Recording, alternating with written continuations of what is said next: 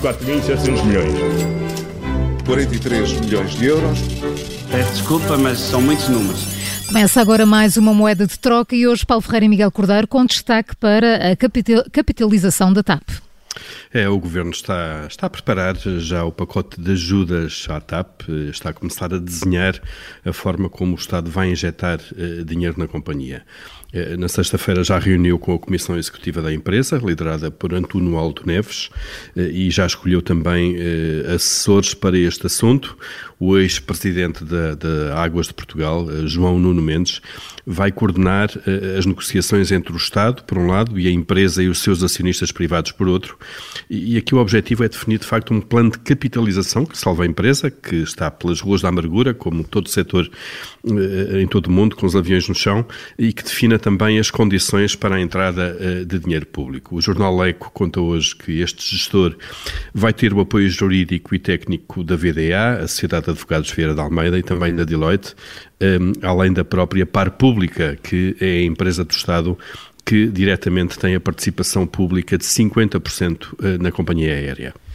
Sim, e além do, do, desenho de toda a operação, há já uma urgência. A TAP precisa de uma linha de tesouraria até ao dia 20 de maio, falta uma semana, e por isso será necessário fazer um empréstimo de emergência. Depois é preciso uma tranche de emergência nas próximas semanas, sob pena de a TAP entrar em incumprimento das obrigações. Tudo somado, o total da injeção de dinheiro na empresa deve superar os mil milhões de euros.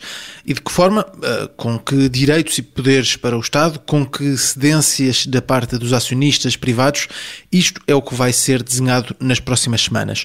Os acionistas privados, David Neilman e Humberto Pedrosa, controlam juntos 45% da TAP, pediram uma injeção de dinheiro público através eh, do modelo de empréstimos, mas o governo tentou pôr logo o pé na porta, como, como se costuma dizer, afastando essa pretensão dos privados. Sucederam-se as declarações de vários ministros e uh, em que admitiram todos os cenários, até, até a nacionalização Pedro Nuno Santos disse mesmo: agora a música é outra na TAP.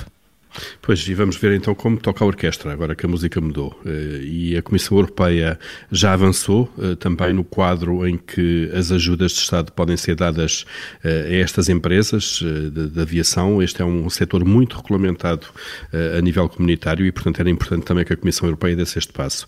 E o ECO diz também que a solução mais provável passará por uma injeção de capital, dinheiro que fica mesmo na empresa, de 250 milhões de euros e depois então uma emissão de obrigações. Aqui já será um empréstimo empréstimo que terá que ser uh, devolvido. Uh, para já ninguém oficialmente comenta um processo em que os números estão a mudar a um ritmo semanal e que vão evoluindo à medida das novas informações que vão chegando sobre o estado da economia, a evolução da economia do setor da aviação e, portanto, vai ser seguramente um tema que uh, vamos, que nos vai animar as próximas semanas. Uhum.